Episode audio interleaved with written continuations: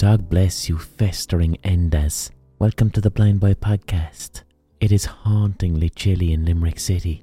It's below freezing, with a ghostly, thick, low hanging fog. The type of weather that'd make you stay out of a graveyard. I'm going to keep the introduction short this week because I got quite a long podcast. Quite a long, fun filled podcast for you. I had a very interesting conversation with Professor Aoife McLysaght, who was a geneticist at Trinity College above in Dublin. She's a professor of molecular evolution. She's also incredibly funny and sound and a magnificent science communicator. She speaks about genetics as an expert, as a professor, in an incredibly accessible way. I chatted to her a couple of months back in Vicar Street. It was a fantastic gig. Every single person in the audience was just absolutely focused in silence with a look of sheer wonder on their faces because this conversation about genetics was so captivating and interesting. I don't know much about genetics or biology, but I'm really curious about it, so it was an absolute treat for me. And even though I'm chatting with a professor, this is actually an unbelievably silly podcast. So I'm going to go straight into the chat. You know, I love my Vicar Street gigs, I adore them.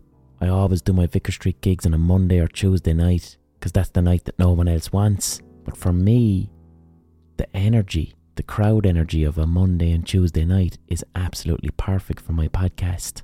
Because what I like to do up on stage is to have a conversation, to have a conversation with my guest, like we're in a kitchen. And then for the audience, it feels like going to the cinema or being at a play. And if you're up in Dublin, I'm back in Vicar Street this month.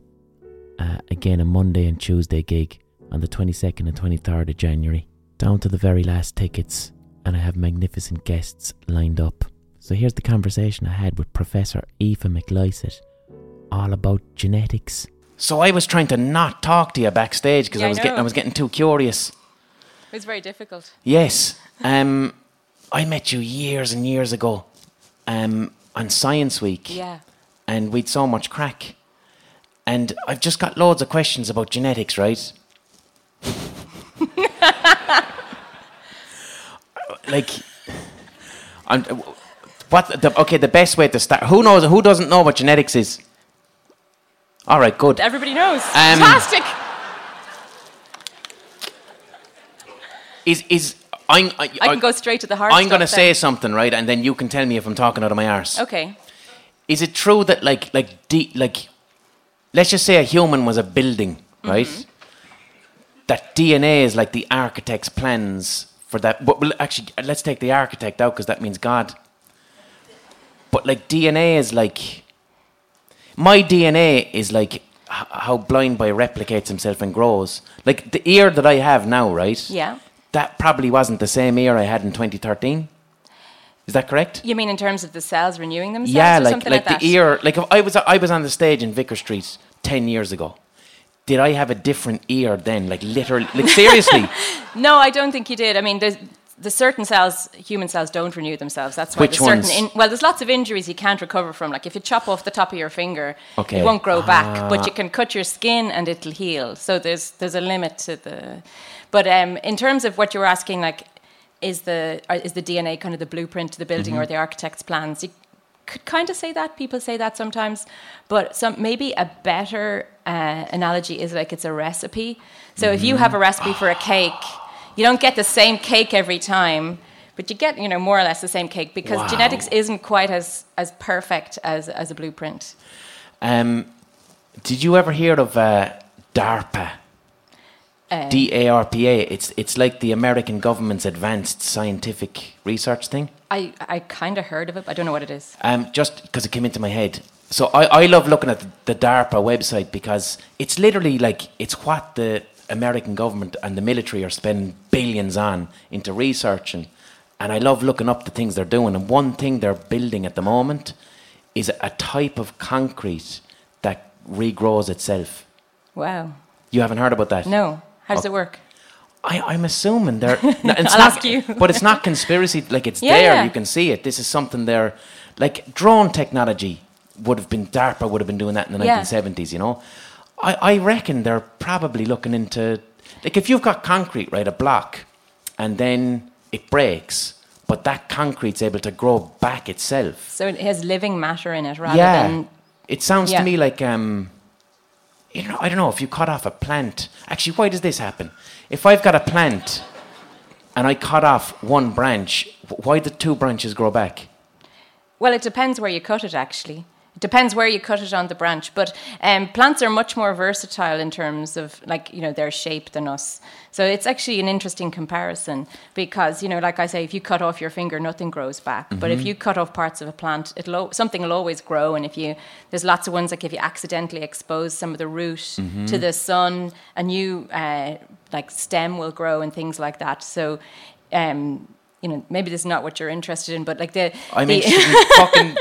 but like no, that's one of the things in terms of genetics that you can basically you can the compare and contrast can be pretty useful. And um, so you know people try to understand how does development work in a human body and trying to understand because it's relevant to kind of repair and recovery and things like this. How do how does how does how do things heal? And there are animals that can regrow limbs and things like that. And then you can contrast that with you know something very different like plants that you can cut them and they grow and all kind they, they do regrow but yeah in a different shape but Actually, didn't like the field that you're in? Didn't that start with some monk who was growing beans? yeah It did, didn't it? yes mendel Yes. yeah peas but yeah um, same thing but yeah it was he understood like some of the really early things of genetics it was quite fascinating what he was able to And figure when out When was this? Was like that was he was a contemporary of Darwin, but they didn't know. Wow. He, Darwin didn't know about him. Uh, everyone knew about Darwin because Darwin was super famous. But so um, Mendel's would have had his 200th birthday this year if he had been able to live. So that's how long ago it was. do you Um, reckon he was doing that with the peas so he could make himself to live, live that long? no, I don't think so. I think he was actually quite a humble person who was really, really curious. And um, what he did was, you know, he did all these crosses with pea plants. I think people who've studied genetics in school probably came across Mendel, but not ev- uh, biology in school. But um, you know, he did these pea crosses, and um, you know, we're just told this story. You know, the short version is he did this and he figured out kind of there are genes there. There's something that gets passed on. But actually, the, the intellectual leap he had to make to figure that out is really very extraordinary. and why, like, humans have been breeding animals like fucking for ages. Yeah. Right? Wh- why did it take until Mendel for him to go, I think this is what's happening? Because people, what Mendel understood basically, um, people understood that something gets passed on, but they didn't understand how it gets passed on at all. And what Mendel understood was that they were essentially uh, particles that don't get blended. People thought of it before like mixing paint, you know, so that you mix it and it's all mixed and you can't unmix it. But one of the things Mendel showed is you can unmix it because you can have, you know, you can have, uh, you know, tall plants and you can get small ones out and, you, and and vice versa depending on the way on the trait you're looking at. And um, whereas if you're mixing paint you just keep adding more in and eventually you got a muddy brown and you're never going to have anything else. And so even like say Darwin didn't understand this properly and um, they, he kind of had the mixing paint view of things. You just put things together and you have the two parents and the offspring are some kind of mixed average of it so Mendel's work showed that you have these discrete things that are genes, which we now know are pe- on pieces of DNA, um, but that they stayed separate and they don't just become stuck together and permanently muddled. Um, and you said there that like so like DNA is like the recipe. Is is cancer when the recipe gets fucked up? Yeah, partly. Yeah, yeah. So um, basically, cancer is you know you have an uncontrolled cell division, and there are lots and lots of genes whose job it is to keep cell division going right, and that means there's lots and lots of different things that could go wrong, basically, and any of those or many of those can lead to cancer. And like radiation that can change genes. Yeah. Like how does that work? Basically, because the DNA is just um, like it's a big long chemical. It's it's a big long sugar actually, and um, the radiation just is it creates a kind of chemistry reaction, a chemical reaction Wow. that changes a bit of it.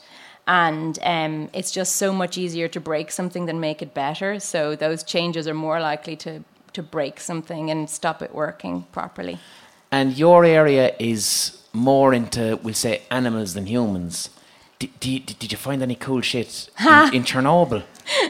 Um, Like, surely you're looking at Chernobyl and the animals at Um, Chernobyl. I haven't done that. I don't know what's been done there. Like part of the problem with Chernobyl is that it was such a huge amount Mm-hmm. of radiation that it would kill them before you know because Mm-hmm. there's a certain dosage of radiation that can change your DNA without killing you. But I think that was Mm-hmm. just such a there was too much death there. I think. But now Chernobyl is being considered like this massive rewilding project. Like humans have gone and there's animals there Yeah. going, this is great. Yeah, it's kind of mad, isn't it? I mean, it is. It's um, Did we predict it wrong? Because at the time people would have thought this place would you will never, Never see life here again. again. And now it appears to be thriving. Like people can't go near the core of the reactor, but you're seeing wolves and deer and butterfly Yeah. and they appear to be healthy. They do, yeah, yeah. No, I mean, there's must be still radiation there because that's the like the half life of radiation. Um, but they are obviously surviving through it. Yeah, I mean, it's um, there probably is a good deal of mutation, but I don't know how much it is. Yeah, but it's kind of cool the rewilding thing. Um, I want to ask you about some mitochondrial Eve, Okay. which, as I understand, is like they call her Eve because Adam and Eve, Yeah. but like it's it's the earliest human. Wh- Why is it mitochondria? Why is it the the mother's DNA the most important thing when trying to find early humans? Basically, because we could, essentially. So, when you're trying to trace DNA back through generations, like, so the DNA you have is going to be, you know, half from your mother, half from your father. And the DNA you got from your father will be a mix of his two parents, et cetera, et cetera. Mm-hmm. And so it gets very muddled very quickly, and it's really hard to trace patterns because everything gets like scrambled together at every generation. But the thing that doesn't get scrambled is this small bit of DNA that's inside your mitochondria in your cells. So these are people who did biology would have been called, they would have been called the powerhouse of the cell or something like that. And um, you know they got this small bit of DNA of their own, and this only passes through the maternal line. So Wow. you get them from your mother, and so men don't pass them on. And um, and the flip of that is the Y chromosome, which goes only through the male line, and it just makes it easier to study because it um, it becomes a single. Uh, single chain a literal thread that goes through back through all, all of human history. And so you can trace that and you can figure out you know where people came from because you carry your dna with you. And you can trace back the relationships and until all of these lines converge on a single mitochondria but uh, yeah this is just the an, a very very ancient human woman who is like the ancestor of everybody And how old, like how old is that? mitochondrial Eve?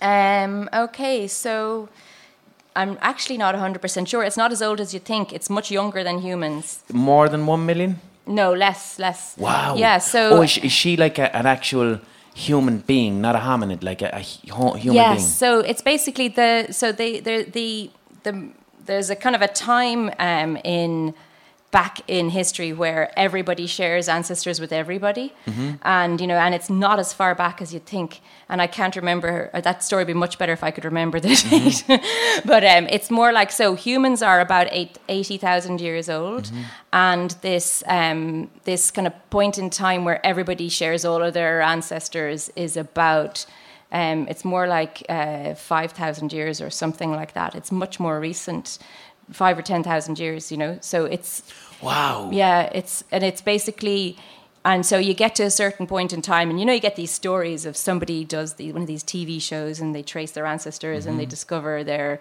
descendants of Charlemagne or something like Mm-hmm. that.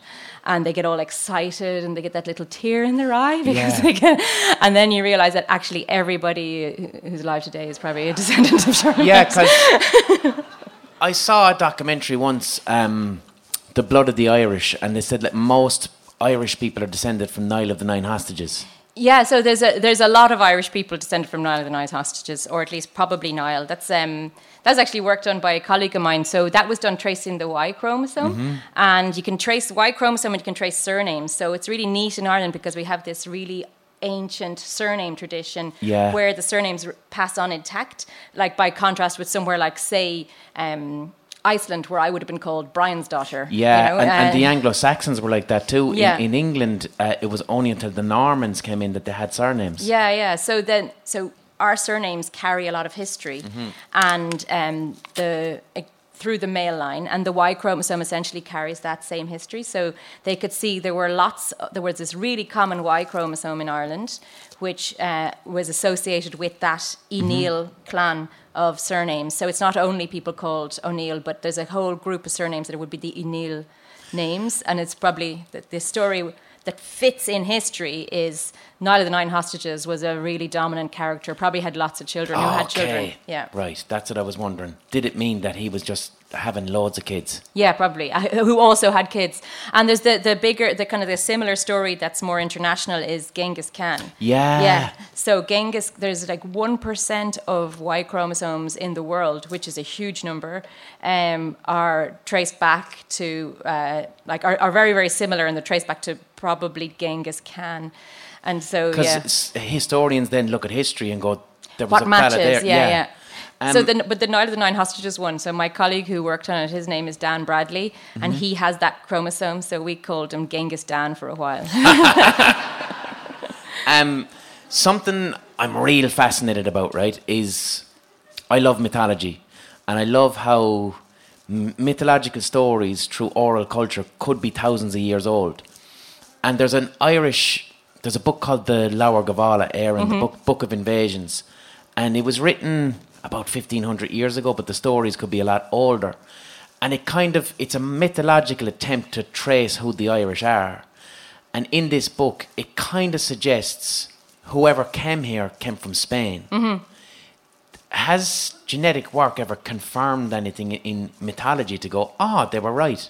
There is actually a bit of a link with Spain, and especially the Basque uh, Yeah. area. Yeah, um, and there is some similarity there, and um, I think some of it is related to like um, refugia in the in the glaciation and the ice age. So Yeah. some bits that managed to have pockets of in of habitation when so much of Europe was inhabit- uninhabitable, and um, yeah, so there's some, and there's also this um, pattern of you know being kind of slightly uh, per, like extreme west parts of Yeah. of Europe, because um, you can actually see in um, when you look at DNA, you can retrace migratory paths, and Wow. you can see how people moved across uh, Europe from the east, moving west, and you even see it within Ireland. You can actually see a gradient uh, east to west in Ireland. And I'd love to know about interdisciplinary stuff here because so, someone like Manchán Magan, who I've had on this podcast loads, so Manchán's obsession is finding the roots of the Irish language. Mm-hmm. But Manchán, he finds words in like India, mm. you know, and Manchán reckons there's a ton of words in India, real and in Sanskrit, which is three, four, five thousand years old, and he finds very similar words in Irish would someone like a, a linguist or an etymologist ever kind of work with someone in your field to go, we're looking at words here and we reckon there's something going on in India. Is there work that you have that might help us with this? Do you ever work together? Um, I didn't personally, but actually, there's a really famous study that linked genetics and languages. Wow. So yeah, yeah, uh, by this guy Luca Cavalli Sforza, and basically they showed this really strong connection between um, language uh, proximity and the genetic proximity. So you can kind of see the people, you know, people moving and you know essentially groups of people branching off taking their languages with them of course and then the the languages branching off then as well it's actually really cool I don't know if this is related, but it got me thinking like just the relationship between how things spread, language and culture, right? Do you remember just after COVID when we first started doing gigs again mm. and people weren't allowed to sit down like this? You'd have these pods. And something I found fucking amazing was I did a gig in Kilmainham. So it was this huge fucking field, and it's up me up on stage. I think I was with Jim Sheridan, and everyone was sitting in a table that was like twelve feet apart. And this was so that a fucking the COVID didn't spread. Literally, so COVID didn't spread.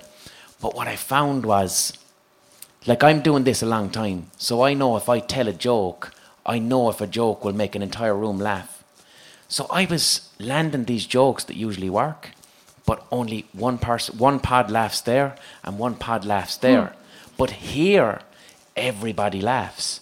So the cultural mechanism that through empathy that humor was using in a room to spread laughter when you were the fucking uh, COVID was the same. Yeah. When you put a restriction in to stop a disease spreading amongst the crowd, also empathy didn't spread too. Yeah. That was a bit of a tangent there. Kind of sad as well. Yeah. But uh,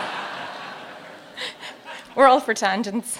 um, I'm talking a lot about the past, right? But where does your work tie in with the future? Like, I mean, okay, put it this way: how much of your work is impacted by climate change?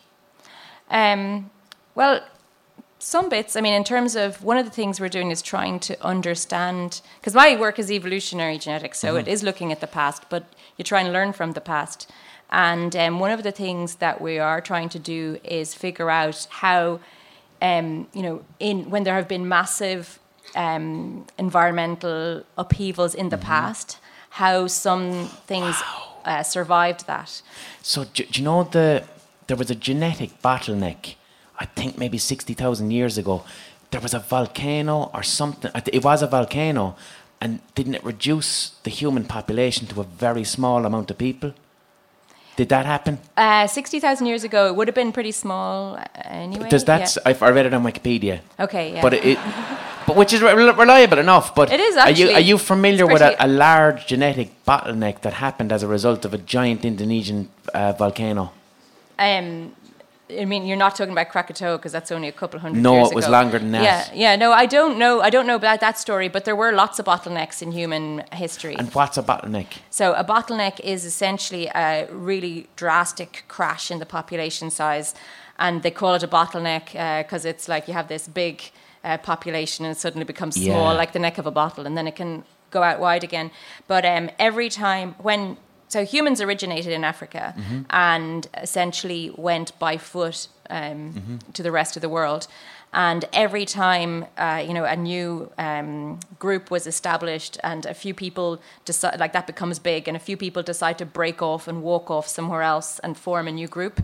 That is a bottleneck forming the new group because you can imagine this bigger group had a lot of genetic diversity because just because of a lot of people there, and um, if some small number like 10 uh, walk off to explore somewhere else and and found a new um, colony of whatever kind um, they by definition can only carry a small amount of genetic diversity Okay. with them so it's a small number of people and it's a kind of crash in the, the diversity but those are kind of the bottlenecks those things um, they call it a serial founder effect. So you have founders of a, of a new pop, of a new uh, uh, population, and then a small number grow and fa- go and found a population again. Those are the things we trace when we are tracing how humans have moved around the world. Those are the kind of things you see. And do you see like unique diseases or things like, like that that you can trace to these bottlenecks? Um, uh, yes and no. I mean, in the sense that um, if by chance one of those 10 people was carrying something, um, it wouldn't be unique because it existed in the in the original population. But whereas it might have had a like a one in ten thousand frequency, now it's got a one in ten because you know just because one of the ten people who walked off uh, happened to carry it. And you do see that, like, you know, there's things that are common in Ireland, like cystic fibrosis is really common in Ireland. I heard that cystic fibrosis exists because at one point in our history, the same gene for cystic fibrosis is the one that makes you immune to cholera. There are those stories. I don't think they've been proven though. But Okay, it is, is that just, like, no, internet well, bullshit? No, it's not internet bullshit. It's just a it's a hypothesis. But I mean, there's another story which kind of links it to TB because that's also Mm-hmm. a lung disease, and that the um, that being a carrier for cystic fibrosis. So rather than having the full-on uh, symptoms, but just being a carrier, could have made you resistant to TB, which is Mm-hmm. A plausible enough hypothesis, actually. And there are other examples where being being a carrier for something um, make you resi- makes you resistant. So it happens with malaria a lot. So there's multiple examples of where being a carrier for some uh, blood disorders, actually. Like um, there's one called uh, sickle cell anemia. Doesn't that affect people who are African American? Um, well, African, yes. Okay. So and and African Americans then, yeah, by extension. But essentially, um, it is uh, very common in parts of the world where malaria is common. So you see it in sub-Saharan Africa. There's a lot of uh, people who are carriers of this sickle cell anemia gene. They are pretty okay. They might be mildly anemic. but they are resistant to malaria. And so, in a situation where there's no malaria, that mild anemia is going to be kind of a disadvantage. And you could imagine over Because malaria is a much bigger threat. Basically, it's like Yeah. this cost balance, cost. Uh, Is it a genetic trade off? benefit. Is that what they call it? A genetic trade off? That would be a kind of a trade off, yeah. And then, but the problem is then um, if you carry two copies of the gene instead of just being a carrier, if you inherit it from both of your parents, you get sickle cell disease, which is quite bad and painful. And people, ha- it's a like a, a clotting problem, and people get pains in their joints, and it has to be managed. Um, Um, do you ever look at like, like royalty, right? like, but like all throughout Europe, like, because the thing is, what I'm always thinking about, right, is is one of the issues with the area that you're in is like like racists Oh, yeah. latch onto it, and racists it. are all like, we can we can breed genetics. perfect Yeah. And like that's what royalty tried to Yeah, do. yeah. Ro- royalty were like, we're class, so Yeah. I'm gonna fuck my cousin. yeah, that, yeah, it's true. but pretty much. That's so it. true, it's so true. And and they've been doing it for a long, long Yeah. time. Yep. Um, because royalty did a lot of damage. yeah. But is there the benefit in going, while you were being pricks to everybody, at least we can study what happened when you fucked all your cousins? Yeah, yeah. Actually, yeah, probably. I mean, they are. They do show like the the the really bad side effects of um, having, you know, too close. Your parents being too closely related genetically, because you know, there's the famous one. I think it was uh, King Charles II of Spain, who was the Is last of the Habsburgs. Habsburg yeah, yeah. I fucking went into a gallery in Madrid after because cannabis is ca- kind of legal there. and uh, I love the way this story goes. I was just, I, I, I had, the, you know, I went there and it's like, oh, it's legal. Smoked a joint, way too strong because I'm in Spain. And then went in and looked at a lot of Habsburg jaws and got a bit of a whitener. Because I wasn't expecting that. I no. I was. I went. Oh, l- l- some bit of weed, some paintings, listen to a bit of music, Mariah Carey, and. I, oh, and let's look at some wonderful portraits. And I went over to the. It was a Velasquez, I think. okay. But because the weed was kind of a bit strong. Did you trust your own eyes even? No. so so I'm I'm looking at this. I think it was a Velasquez going. He's a great artist. Why is that chin so big? yeah. And then I start thinking about thinking about the chin, and then before you know it, Yeah, whitener. Yeah, yeah. Whitener. Where's the exit, please? Where's the exit? Into into the disabled toilet, splashing water on my face because of some fucking prick from the 15th century in his large jaw. Yeah, yeah. But it, I, I, after I calmed down, I went back and looked at it again, and it's like, So wow, actually- okay, all right, they all have real. these jaws. What's going on here? And then I googled it, and everything was okay. The Habsburg jaw. So that was like the, the jaw was really prominent. yeah. And if that was all that was going on, it wouldn't have mattered too much. Although Yeah. for Charles II of Spain, it went too far because his teeth, his jaws didn't meet at all, and he couldn't chew food. Because it was Mm-hmm. Just like it was too out of line. He had loads of other symptoms as Yeah. well, and he was the end of the line because he wasn't. He was too frail and unwell. Mm-hmm. He wasn't even able to have children, much as they tried actually. Um, a thought I had, a thought that I had while looking at him and staring at him for about 25 minutes straight was, uh, I'm like, you're you're a fucking human pug. but that's really what it is, Yeah. like, because poor old pugs, Inbred. like Their poor old faces are a bit squashed. Actually, it's the opposite. pugs can die just by falling down. They can. Poor little pugs. Like, they have problems with their hips. Yeah, yeah. They get problems with their lungs. And, and ironically, it was the courts of Europe. Again, it was the royal courts Yeah. of Europe who created a lot of these dogs. That A lot of the kind of display dogs or whatever you want to call them. like the display dogs who anyone who owns one of these dogs knows that it's tough because you love them and it's an animal but they have so many medical issues because of the extreme Yeah. amount of inbreeding It's got worse though in the last 50 years or so or 100. If you look at, um, like, you know, you have um, drawings of, say, a French bulldog Yeah. Mm-hmm. from 100 years ago, and they aren't as squashed up in the face and all of that. They've really, because, I mean, it demonstrates at the same time like what selective breeding does. You know, that's genetics. You can you choose the parents and you can create these unusual outcomes. You know, so they kept selecting parents with even more like Mm-hmm. For purely faces, aesthetic reasons. Purely aesthetic. Um, so the breeds of dogs that were bred for other reasons, kind of working type reasons, bit healthier. tend to be healthier. Yeah. Did you ever hear about the turn spit dog? No. This is uh, It's where terriers get loyalty and tenacity.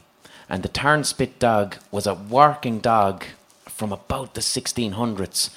And it looked like it looked a bit like a terrier. They're, they don't exist anymore. But the purpose of this dog's job was they used to work in a tavern in mm-hmm. pairs, right?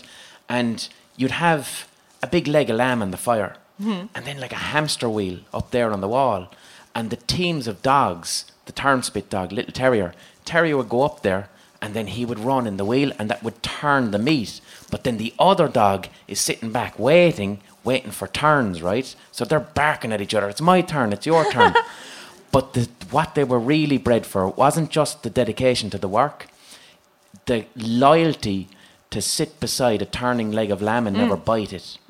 And this turnspit dog, a lot of terriers trace their roots to that, and that's why it's why you'd get like um, there's a wonderful little dog in Scotland, in Edinburgh. I visited his statue at the weekend.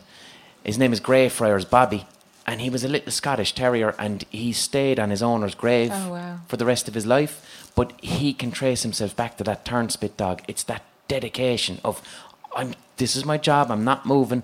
The phrase "every dog has its day" mm-hmm. comes from the turnspit dog ah. because of how they would dili- diligently roar at each other. Do your jo- do your work. Do your job. And then- it's a bit unfair. They should have been out in the field having crack, like you know. But But, it's, poor it is- capitalist dog. it's kind of mad though as well because it tells you that these things that are not that are really subtle are actually genetic as well because you do like so dogs are kind of an amazing mm-hmm. genetics experiment. Well, I said to you backstage, my theory: dogs aren't real. oh yeah, well that's kind of true. They're not. Dogs aren't real. dogs don't exist in nature. We They made don't. dogs. Yeah, we There's wolves, and then there's dogs. What the fuck are they? They're tame wolves. Yeah, they, it's true. They're tame wolves, and they but they kind of picked us. So you're right. Like dogs aren't real because so many dogs are. I mean, I've been saying it for ages, and people are going, "What? What? What's wrong with this cunt? dogs aren't real, and cows aren't real. yeah. I don't think cow are cows real. No, they don't look like the wild one at all. No. the wild one is really different. Carrots aren't real. Did you ever see a fucking real, a real, real carrots? Re- wait till hear this, lads. I think I did the carrot podcast before, but original carrots, right, are much more. They're they're um they're related to parsley, I believe, and ori- yeah. original carrots were eff- effectively a type of parsley with a, a little a root Yeah. that was kind of purple, right? And then they got this parsley and just started breeding it and breeding it until it was larger and it was purple. Yeah. But then, and this is how you can connect it to orange men. Carrots were purple, right, up until about the 1700s. And then the, the House of Orange in the Netherlands, William of Orange, right, they started breeding carrots that were orange for the Dutch national identity. Mad. Yeah. I didn't yeah. know that. And then, what else fucking happened? So, that's where we get orange carrots. So, it's directly related to the orange men up north. And then Well, you know corn as well. Oh, the original maize. Yeah, that was teosinte. tiny and ridiculous, wasn't it? Have you Yeah. seen it? The original corn. Yeah, yeah. So it grows in Mexico. It's just like a little. It just looks like a kind of a bushy grass and Mm-hmm. has these tiny little things. So you know, a cob of corn is big like that, Yeah. and these are small like that, and they just have a few seeds on them. And it was, but it was that was um, domesticated like ten thousand years ago or Mm-hmm. something by people living in that part of the world, and they started.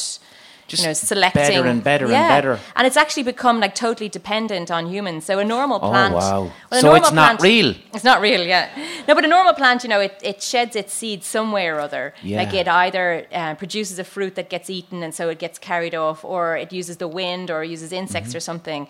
But um, one of the things humans selected for when they were like breeding corn for farming was that all the seeds stay on the cob so that you can just cut the stem and carry it off. So uh, they can't actually spread by themselves Untended anymore. corn will die as a species. Yeah. yeah. Wow. Mad. Um, I'm trying to think of my next question now. Um, tell me about how racists try and co-opt. Oh, all the time.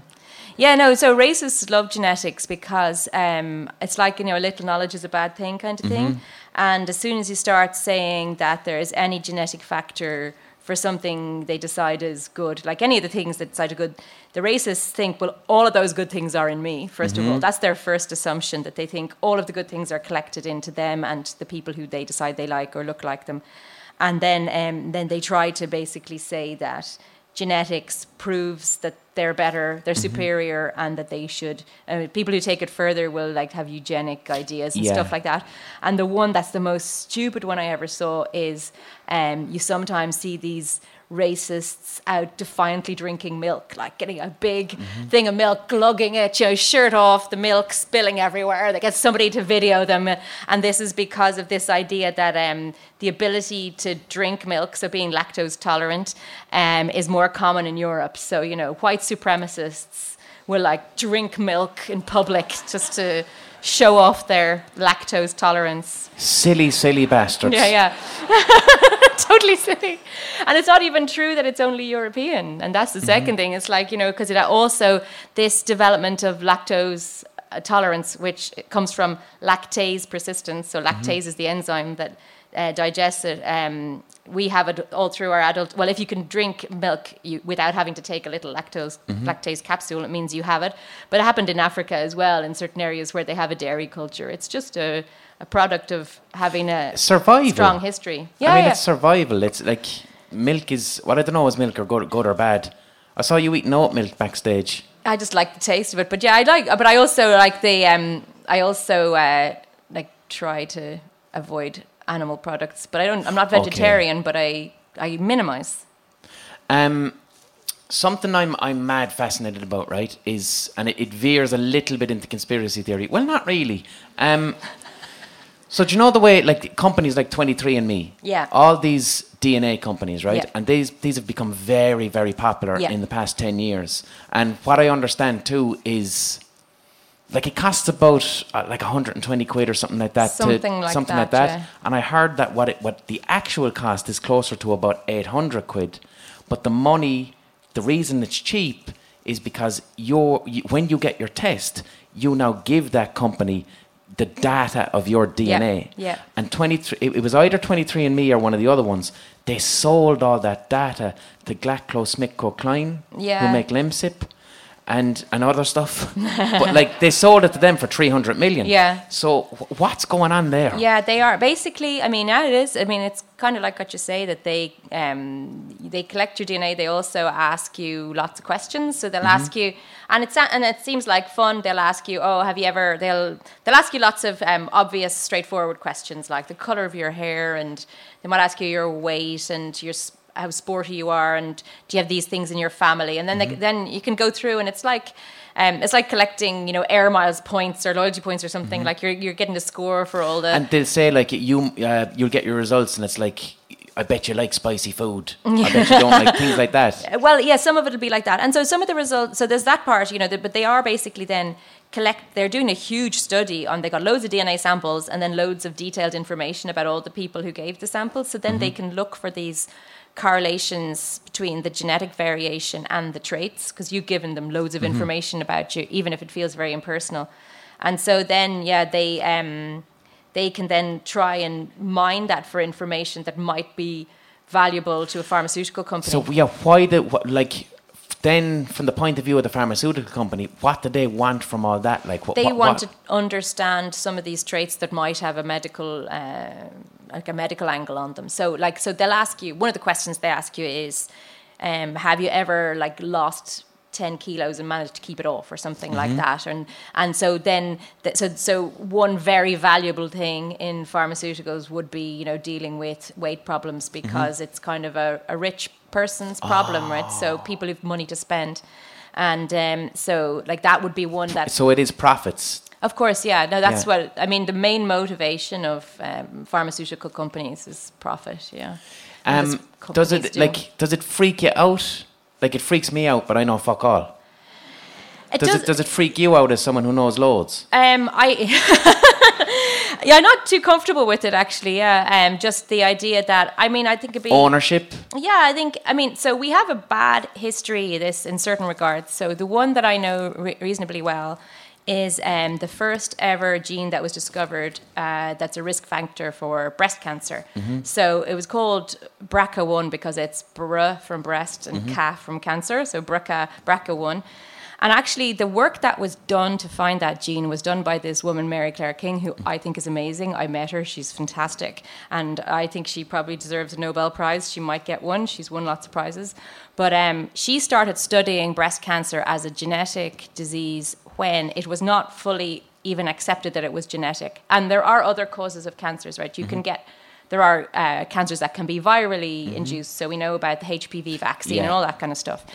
So you know, and um, so it was not even totally uh, acknowledged that it was genetic. And she started studying it really on her own, and people thought she was mad to even think about it. She studied it for probably like years and years, and this was a time when we had hardly any information. Um, no genetic disease was known linked to a gene or anything like this.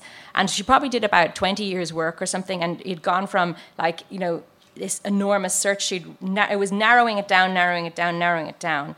And it's like if somebody had said, "Oh, you know, there's a treasure chest somewhere in the world," and she said, "Oh, it's in Vicar Street Theatre," you know. Yeah. So once she had narrowed it down, twenty uh, commercial pharmaceutical companies hopped on oh, the project, yeah, off. with like round the clock teams working on it, and she was beaten to it by about a month by this company called Myriad Genomics, who right away patented the gene. So, and that ma- patenting that gene. What does that mean? Patenting a fucking yeah, gene? Well, yeah, exactly. What does it mean? But it, they were allowed to do it, and what it, the consequences of that were that for decades. Um, if you, as a, a, woman, needed to get a test to see were you a carrier of this gene, which is a really strong risk factor, it's a really important piece of information.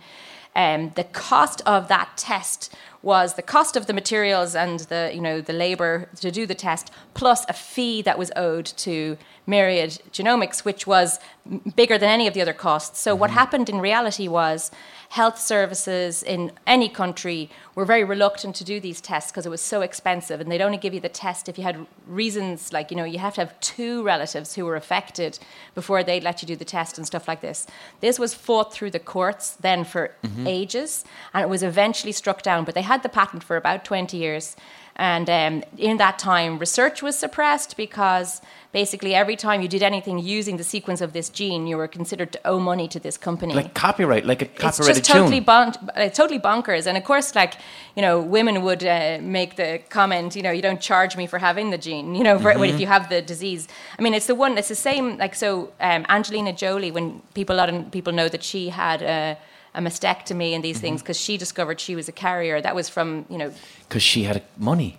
She had money, yeah, but at that point as well, it was just around the time it got struck down. But okay. yeah, she did have money as well. Yeah, obviously, she could have had private health care. But it's a really useful piece of information. It's an actionable piece of information. You know, mm-hmm. if you mm-hmm. know you're a carrier, you could have checks more often than somebody else, you know, you can, all this kind of thing. And so it was just really, really annoying. And so the idea that some of this genetic knowledge becomes proprietary knowledge that a company owns it and they get to decide who gets to use the yeah. knowledge. That's con- that doesn't sit so easily with me. And it's it's classism at a level of health and genes, mm-hmm. you know, and it's dangerous. And what what?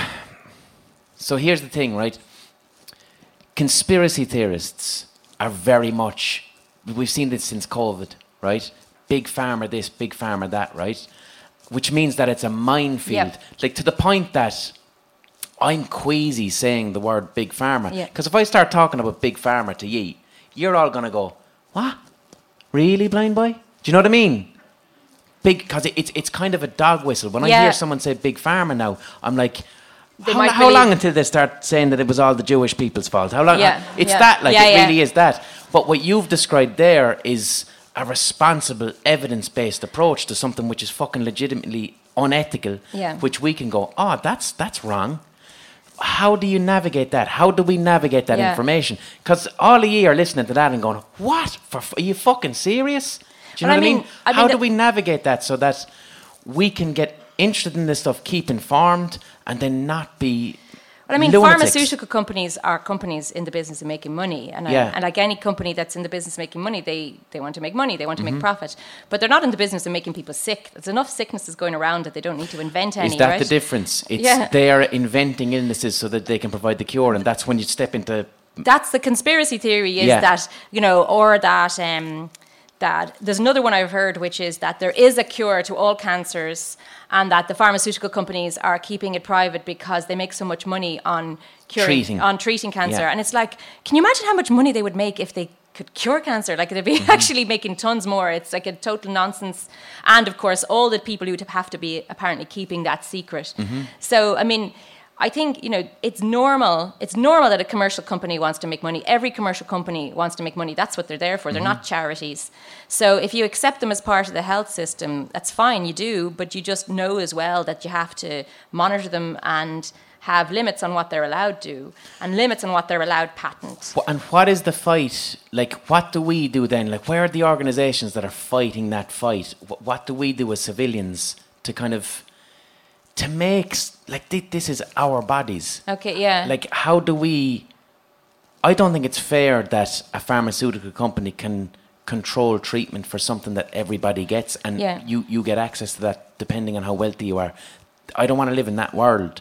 So, like, how do we fight that? What organizations are fighting that fight that we can support them? I mean, I think it's it's probably diffuse. I mean, the way I see it, obviously, I work in university and I kind of see things from my point of view. But you know, we do research. Do you ever clash when the university wants to be like, we're bringing in this company and that company, and you're like, well, what about our research here? Uh, no, university. They, they, um, the universities are thankfully more democratic than that, Mm-hmm. and um, so that doesn't happen. But um, you know, but we do. So I think one of the things is, you know, so we do research that's funded by the government, and therefore Mm-hmm. everybody owns it. And um, so, and like conditions of our research would be that to publish it, and you know, and to share the knowledge essentially. and who oversees that ethics? Um, so it's it's kind of a mix of things. Like so, we have internally, but also just I think it's the philosophy of university research generally. Um, and like you know, there was the Human Genome Project was an example of that. So the Human Genome Project was so it's 20 years ago now, but it was um, publicly funded by lots and lots of governments, and it was essentially and then. Um, it's really it was a really big technical challenge to sequence the human genome, um, just in terms of the actual chemistry to do it, and it was really difficult. And a much easier thing to do it was to sequence little bits of DNA, but to try and sequence long bits of DNA was technically difficult. And you needed to sequence long bits because um, if you imagine it was like one of those jigsaws when um, it's all beans, you know, so there's too many bits that look the same that if you had only small jigsaw pieces, you could never solve the puzzle because it's just all orange beans. But if you have big ones, you can put it together. So that, like, the human genome has loads of these repeated bits inside it, like, like one of those jigsaws. And so it, the the publicly funded project had these conditions that all the data had to be released every night at midnight. So everything was released to the public on websites that anybody could access. If you, you know, it didn't wouldn't make sense to everybody, but it was there if anybody wanted it. And then this private company got founded just you know shortly before the end. And um, were doing what they did was this really short sequencing that was easy, but they could make it work because they were matching it against the big pieces. So it was totally piggybacking. And their stated aim was to make money out of the genome. And the only way they could make money out of the genome was like we felt it was probably because they were going to try and patent some things or keep proprietary access to the genome. So then it became a proper race because there was this huge push that the publicly funded one needed to win, like it needed to win. And um, so and it so there was this huge amount of work and we started doing everything faster.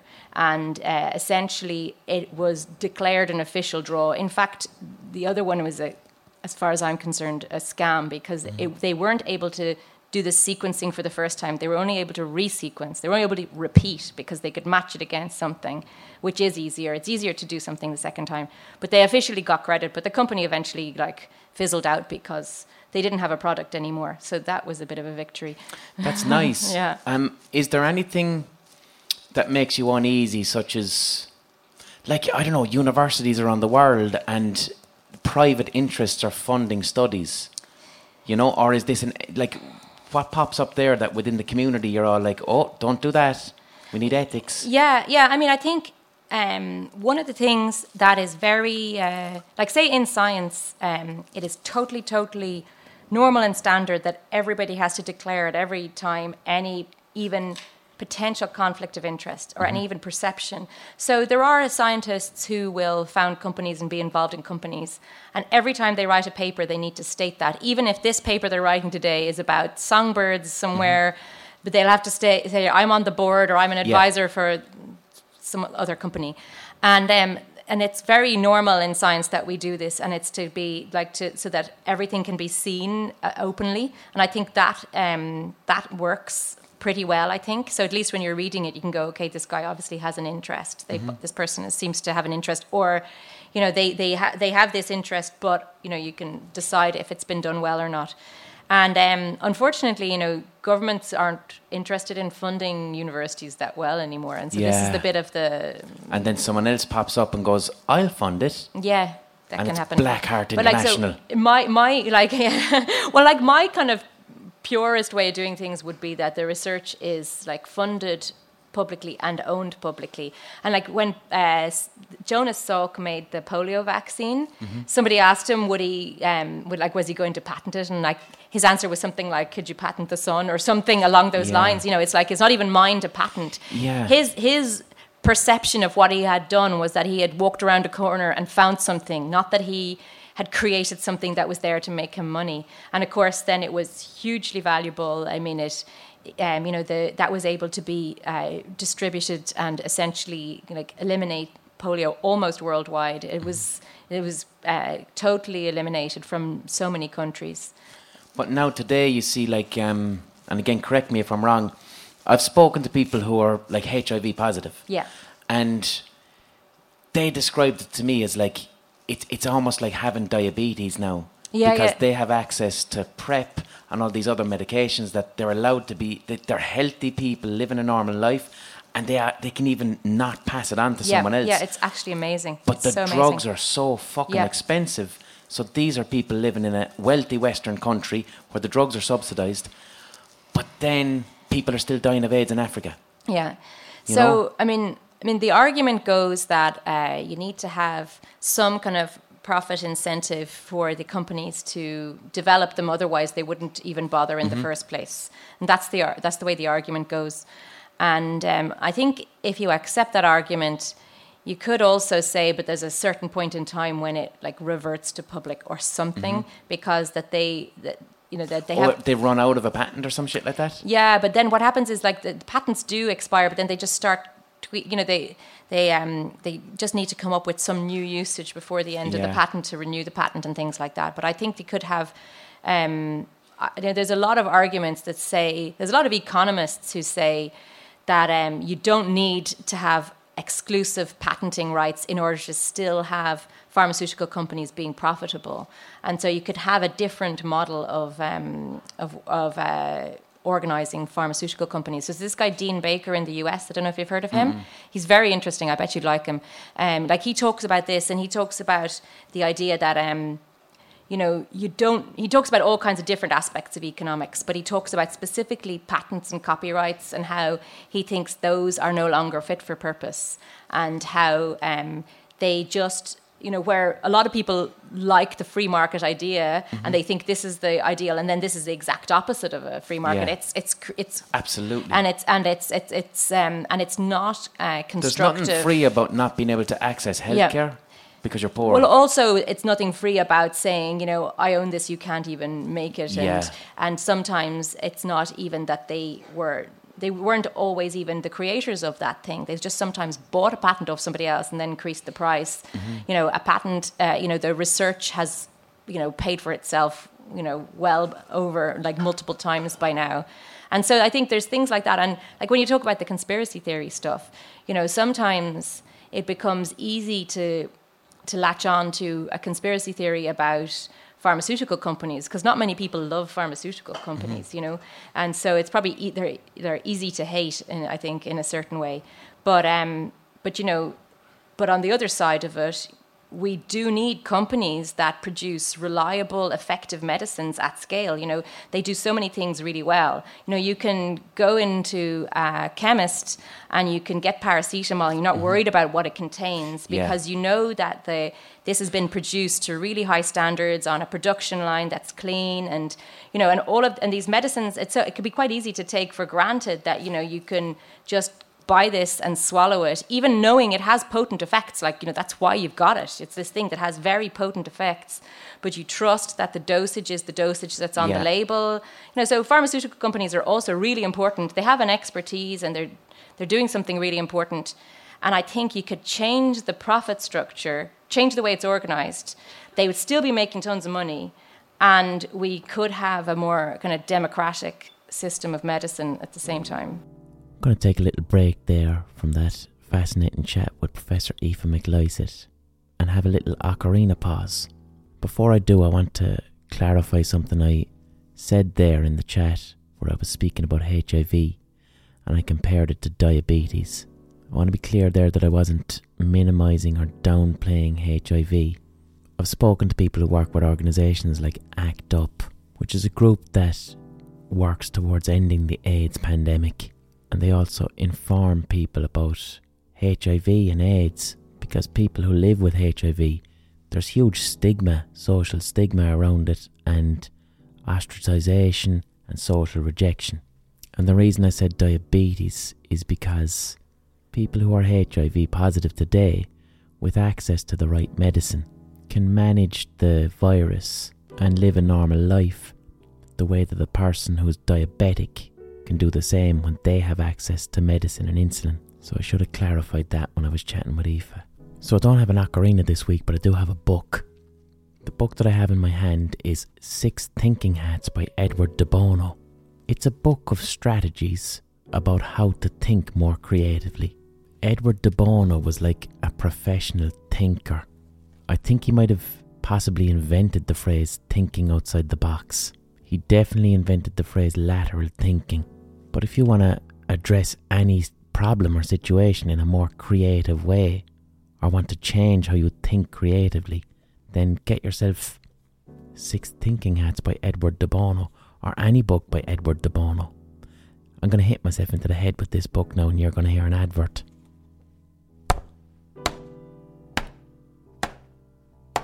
You can hear that echo, a move Ryan Reynolds here from Mint Mobile. With the price of just about everything going up during inflation, we thought we'd bring our prices down. So to help us, we brought in a reverse auctioneer, which is apparently a thing. Mint Mobile unlimited premium wireless. Have to get 30, 30, bit to get 30, bit to get 20, 20, 20, bit to get 20, 20, bit to get 15, 15, 15, 15 just 15 bucks a month. So, Give it a try at mintmobile.com/switch. slash $45 up front for 3 months plus taxes and fees. Promo for new customers for limited time. Unlimited more than 40 gigabytes per month slows. Full terms at mintmobile.com. One size fits all seemed like a good idea for clothes. Nice dress. Uh, it's a it's a t-shirt. Until you tried it on.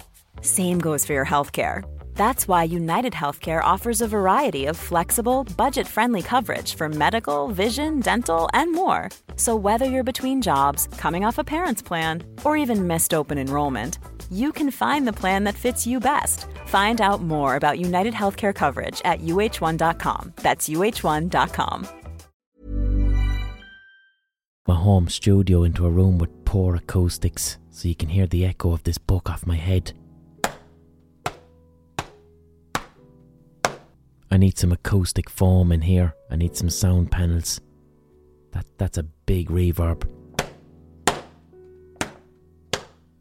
Very painful too. That was the ocarina pause. Support for this podcast comes from you, the listener via the Patreon page, patreon.com forward slash the blind boy podcast.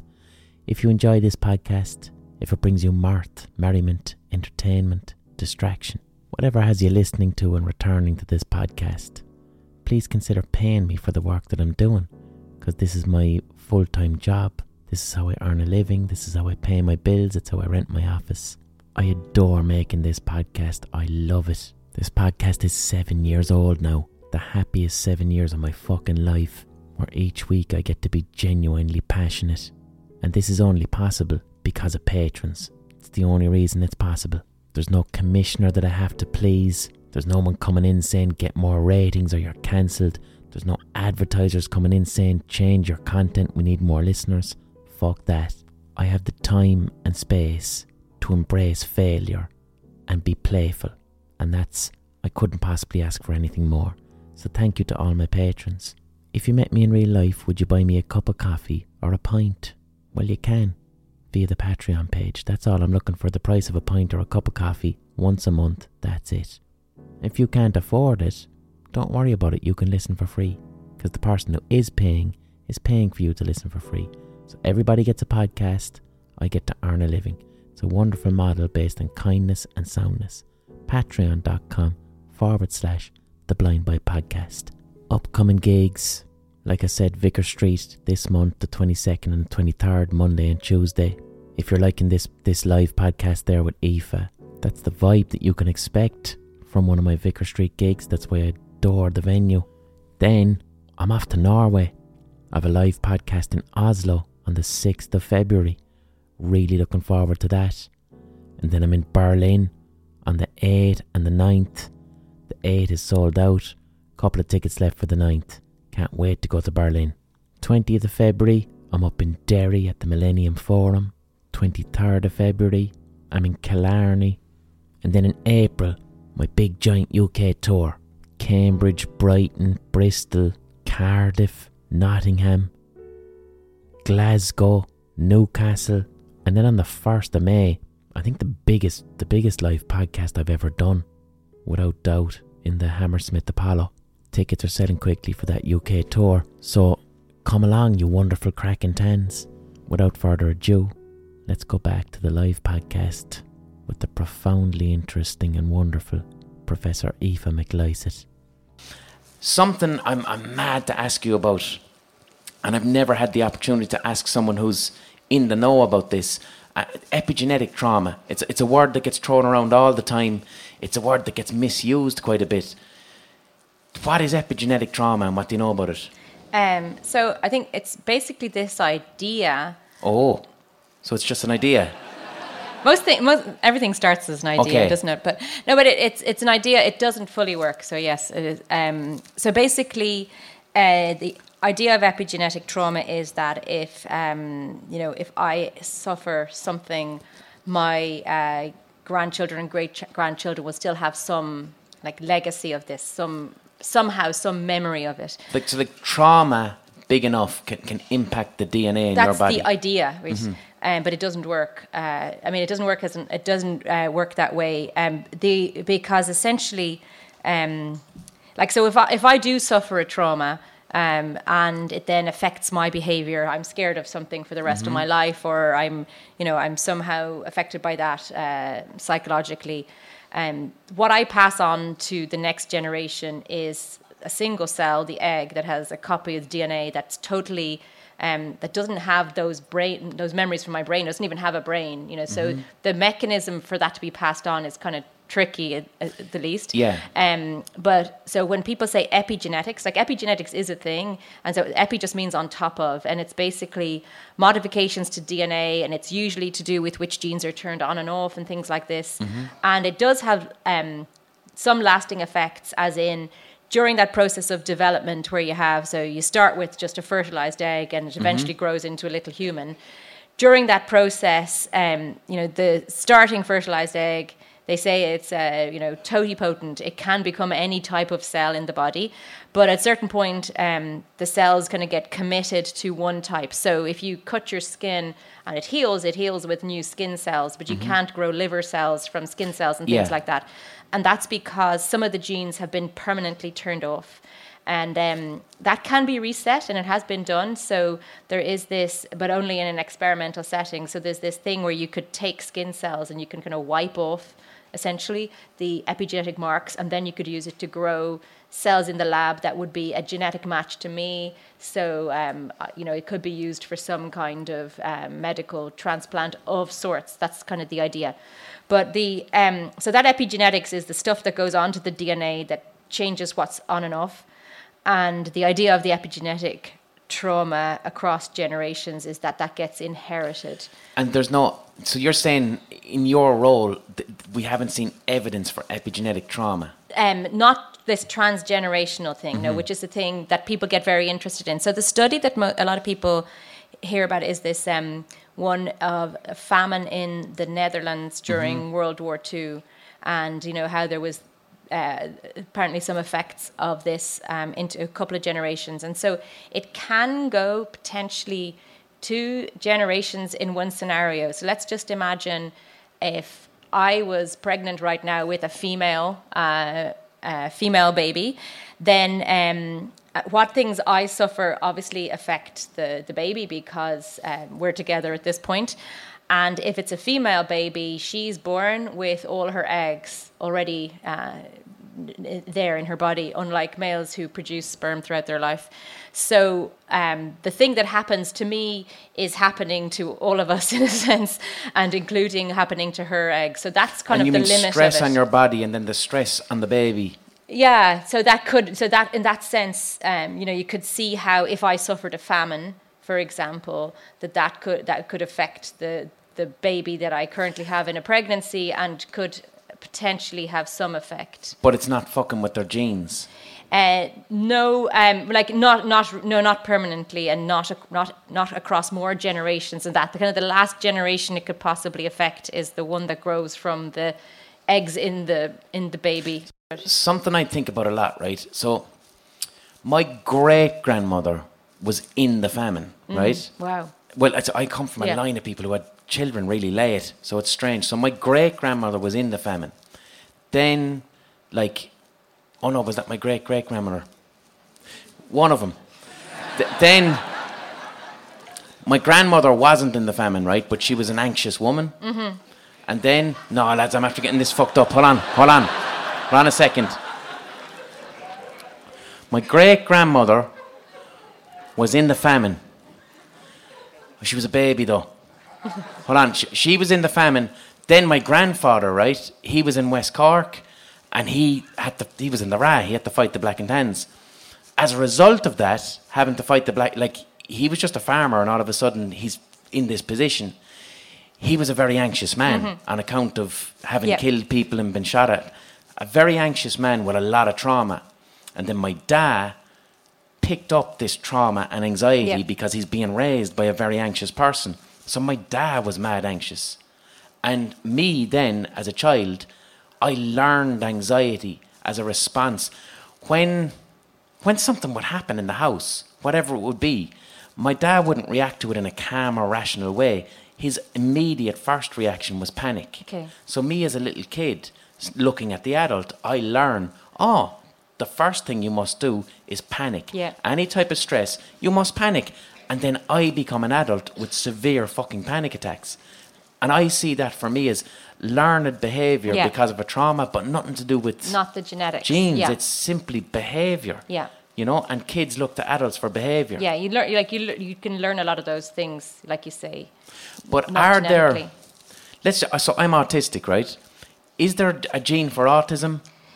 Uh, there isn't a gene for autism in the sense of not one thing, but there are multiple potential uh, genetic factors that can um, make autism more likely in a given individual. So this is where, like, it's the recipe, not a blueprint. Okay. But um, so that um, it it could it, you can have genetic factors that make something more likely in one person than they are in another person, but it just still doesn't mean they're definitely that's definitely going to happen. And what Um, are they? Um, so in, in they would be not anything that would roll off the tongue, like it would be a, s- Okay. a small variation. There'd be and there'd be lots of potential different genes because the brain is very complex and autism Mm-hmm. is very complex and has lots of different aspects to it, and lots of differences in severity as well. Um, you know, so Like, like I don't. Jesus Christ! I could meet another person who's autistic, and we fucking nothing in common. Like, yeah, yeah. you know, It- honest to God, though, honest to God, like they, they all of they can hear lights and they get freaked out by lights. Like I don't have any sensory issues Yeah, or yeah. anything like that. Um, but it is it's it's a weird thing for me as well because I, I almost feel uncomfortable calling myself autistic because I was there at the airport at the weekend, you know, and because I'm diagnosed autistic, I'm entitled to a wristband that means that I don't have to queue up at the airport. I can get special assistance. And I'm there. I, I don't do it because I'm like, I don't fucking need it, so I'm not doing it. But I was there with the big, massive queue going, fuck's sake, no. but, and then I saw, and it was all these, it was people in fucking wheelchairs. Yeah. And it's like, oh, they actually fucking need it. And imagine me rocking Yeah. up and going, can I, can I jump ahead of the queue there? Yeah. Oh, why? I, I, I think about the Norman invasion an awful lot. Do you know what I mean?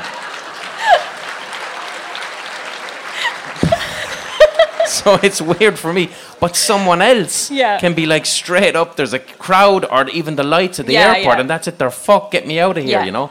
So it's a strange thing. I don't understand it. Um, I'm not allowed to call it Asperger's anymore. Yeah, that He, term has he been was, he was a bastard. do, you know, do you know why we don't call it Asperger's anymore? No. You don't know? No. Hans fucking Asperger was a Nazi. S- Yeah. So there, he was a Nazi doctor. And what Hans Asperger would do is that at the death camps, when they were deciding if people had physical disability or what they perceived to be mental disability, when these people were being exterminated, Hans Asperger would walk in and goes, "Not them ones. Those ones will be good scientists and artists." And these were the Asperger kids, and they they were people who, what we now call ASD level one, mm-hmm. the people who are high functioning autistic. It's like you're a bit eccentric and and this and that's what Asperger's is. So we don't say that mm. anymore. Now it's ASD level one. But then for me, then it's weird because it's like I'm calling myself autistic, but then I meet another person who's autistic, and they really need a lot of support and a lot of help, and they can't fucking speak. Yeah, yeah. And then for me, I feel uncomfortable in that space. So it's a weird one. Yeah. It's like I do need another word, just not one named after a Nazi. Yeah, yeah. no, it is. I think it's a challenge as well, just because it is such a wide spectrum of Mm-hmm. um, symptoms that people have, and then, you know, there's this thing people say, you know, um, not about us without us, or something like that. Is that Yeah. the way they, or uh, the way they phrase it? But you know, so and there's this push that um, you know, patient advoc- ad- advocacy groups should be uh, patients speaking for themselves, but then you have this issue that within autism, the ones who can speak for themselves Yeah. are a group that have a different experience than the ones who are actually non-verbal, and it gets This very is why, difficult. like, e- even like I said, I was autistic on the late late the other night, and I felt like a bit of a prick for Okay. that exact Yeah. reason. Because how do I speak for someone who's non-verbal? Like, like uh, someone was asking me, what what would what would my ideal? School was pretty difficult for me, but right now as an adult. I'm pretty, I'm grand. Mm-hmm. I'm flying it, and I'm in a career that I like, and I get to explore my interests. But school was difficult for me because for in order for me to learn something, I need to pace up and down really rapidly while listening to heavy metal. I'm not joking you. When I'm researching my podcast and I'm in my office and I, I hide this behavior, this is the behavior that I hide because it looks fucking mad. but if I'm coming up with a hot take, I'll, I'll run up and down listening to fucking Sepultura. And when, I, and when I'm doing that, I'm incredibly happy and I can move my hands. Oh, and I'm, I'm living in space and I'm thinking of all the ideas and I'm in the place I need to be. But I really do need that in order to Yeah. learn. And when I can do that, I'm like a fucking laser beam. In school, it's like sit down. Yep. I'm intimidated by everyone else around me. I couldn't learn fucking Yeah. shit. But imagine, now now that's what I would have needed in school. It's a big ask. yeah, It's a big ask. but, but then, what made me have a little bit of compassion for myself, right? Because I was thinking that that's a bit greedy. You can't ask for that in junior, junior cert, even though if I'd have fucking done it, I'd have flown past. Yeah. I'll to give you the fucking example, right? so, I, I, I failed my leaving cert. I almost failed my junior cert. Very, very bad results, except for one area there was an agricultural science section on the, uh, on the science paper. We didn't even study this in my fucking school. Didn't even study it. I took it and got 100%. But the reason was I'd been listening to this band called Cypress Hill at home, and they were a rap band, and I fucking loved them. And I'd listen. When I got home from school, that's when I could be myself. That's when I listened to music and, and got in, in, into the interest I was into. So my interest was when I was 14, listening to this band Cypress Hill. And Cypress Hill just kept speaking about weed, smoking weed, growing weed. But I was so interested in the lyrics, I just wanted to know more about cannabis as a plant. So I looked into the back of one of my brother's magazines, and they were selling all that mail order stuff about how to grow cannabis. So I bought a book on that and sent off for it, which was how to grow cannabis, and it came back, but it was actually a really fucking rigorous scientific document about botany. So I'd be at home listening to Cypress Hill all day, reading really advanced fucking botany. And then I went into the junior cert, sat this paper that they don't even sit in the school, and got 100%.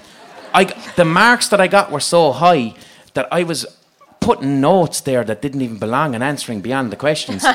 it got me in trouble. I got pulled into the principal's office because they're like, you're a little shit. You don't, but, it's, but it's like, you're a little shit. The rest of your results are terrible. What the fuck did you do here? Because it was Did so. you tell them? I couldn't. I couldn't because I, I couldn't tell the teachers. It's because I've got a book at home about growing hash. but I look back at it now, and that the the reason it happened is because I got to follow my thing Yeah. there, listening to music that I love. Whatever it is about the music, like I perceive things differently. Like I, I can perceive music as almost like shapes. Yeah. I, I hear music as as because music is just symmetrical vibrations of air. So sometimes I can envision it being there like a synesthesia. And do you, do you, I was going to ask Oh about no, synesthesia. is. Yeah, when I like when I I produce music as well. So when I make songs, I've got my two speakers there, but it, I, it's Lego. And do you kind of see it? Do you feel like you see it in front of you, or What do you kind of feel like it's somehow inside your head as well? Some people, per- so it's, it's not augmented reality. What it's like Yeah. is um, oh, it's a little daydreamy. Hmm. It's it's I can imagine the blocks so well that they're they're not there, but they are. But like when I listen, yeah. it's it's one hundred percent physical, and I can see all that space. And because I'm relating to music in a very different way, that's why when I was like twenty two. I made a song in my bedroom and it almost became Christmas number one and beat fucking X Factor. but that's it. That's why. Because I could see music. But like, yeah, when I was a kid in school, I realised now that, that that actually learning about agricultural science and botany, that was me as an autistic kid going, that's how you fucking learn. And if I had actually been allowed, let him do history on his own, Yeah. listening to Cypress Hill, I'll get fucking 100%. I'm not joking you. But imagine then I went to the other kids in the class, the, the kids who were neurotypical, the kids who were okay sitting down, listening to the teacher, watching the teacher's face. Imagine I said to them, no, you can't do that anymore. Yeah. You, you have to listen to Slipknot and pace up and down and then try and learn your history. That would be fucking torture Yeah. for them. So it was torture for me Yeah, the other way yeah, yeah, around. yeah. You know, it's nuts. But that's just my unique autistic experience. What about someone else and their problem is lights? Yeah. So it's a real, it's a tough thing to accommodate because the spectrum is so mm, unbelievably different for everybody. But I think even not within autism, like people, I, I mean, in a kind of an ideal situation, people be allowed to learn in their own way at their own pace instead Yeah. of you know you know the way like our school system is you got a class and then another class so you're doing history and you're just starting to get into it and they go sorry no geography now you know or now maths you just have to chop and change instead of just burrowing into something and finding it interesting and seeing where it leads you it, it just doesn't work at scale i suppose i don't know uh, You'd have to measure passion. yeah yeah You know, you'd have to measure passion and engagement rather than the actual outcomes of it. And it's just, I keep thinking it's a huge, big ask. But, like, is it really? Because you're talking about people's lives. Yeah. And they say with the, the school system as we have it today, it's something that was very much developed in the Industrial Revolution. And we all know Mm-hmm. make little office clerks that's what school Yeah. is. School is, is training people to be good in the office. You know, it trains people for how the society works today. Even I did a podcast about the history of the color grey, and I tr- it, but it's it's I traced. Do you know those little beehives on Skellig yeah Those so do you know you know Skellig don't you? That little island. It was in Star Wars. so it, it's an island. Um, I, I think it's off the coast of Galway. I think I think so. No, no, no, no. It's down by Kerry. Down by Kerry. And on these islands, you have these strange little stone beehives, and monks used to work in there. And their work was clerical work. It was official office work. It was considered unnatural because it was work that was not performed in nature. And what those monks were doing was, how do I separate myself from nature? So they built these grey stone huts. But you can trace that and the colour grey of those rocks all the way right to the colour of a, a- the fucking uniform that you wear in school. Because you go into an office, why is it grey? Why is everything grey? Why is everything serious grey? Why are politicians' suits grey? You can trace it all the way back. Grey was seen as unnatural. Mm. And what I mean by unnatural, removed from nature so that you can be not distracted by Yeah. the wonder and beauty of everything and focus intently on your work, you know? Hmm. That was a tangent of, a tangent and a fucking half. um, I want to ask some of the questions that Oh the, yeah, you the brought int- questions. internet had loads of. There goes my vape. Internet had loads of. Uh, this fucking my, my normal vape broke. I don't like this new one. It looks like lipstick, and the other thing as well. And I noticed this with my guest last night too, because of the fucking shape of it. It's like I'm intimidating you with a knife the whole time. it doesn't happen with the other vapes because. I noticed you, and my guest last night as well was uncomfortable, and I'm like this. I, I, I don't feel intimidated if that helps. Okay, good, good. um, let's see. Oh yeah, uh, the rumors a couple of years ago that they cloned a human in China. want Did you know- hear about that? Um, I heard about it. Yeah, yeah. So, um, I mean, it is it is technically possible. It's just considered ethically taboo. Because we had that sheep, Dolly. Dolly, yeah. Dolly was a proper cloned sheep. Yeah, yeah. So, so, And other mammals have been cloned. so we could do it with it's, a person, It's technically possible. but it's like, Ethically. don't be fucking doing that. Yeah. No, and it's it's like it's not only. I mean, it's just like a whole like minefield of so many different things because If you clone a human, does that human have parents? Genetically, yeah, it has the same. It has whoever the the donors are. So you right? do require sperm and an egg to clone a human. Well, actually, sorry, no. To clone a human, the genetically the parents would be the same as the one who was cloned. So, like, if we cloned you, this. I know about cloning because of my book from growing weed when I was 14. But. But like genetically, they would be the same as you. So genetically, Mm-hmm. your parents would be their parents, even if they met them ever or not, or but existed it's at an the same time and exact place. copy. It's an exact copy. Genetically, yes, apart from the mitochondrial DNA, which is what we mentioned earlier, the bit, that little bit in the mitochondria, because that's separate. And they don't um, usually transfer that. Did Dolly the sheep have a brother or sister? You mean a cloned one? Well, They, like when they did that cloning experiment, so the guy who did it just died actually, um, but uh, just incidentally, but um, they tried several hundred times and one worked basically, um, and uh, then I don't, so I don't think they cloned again from the same source as far as I know, but um, yeah, so Dolly was an exact copy of another sheep, but was um, the surrogate mother was a different. So so the other sheep. What, what I want to know really is like, was there a parallel sheep with Dolly?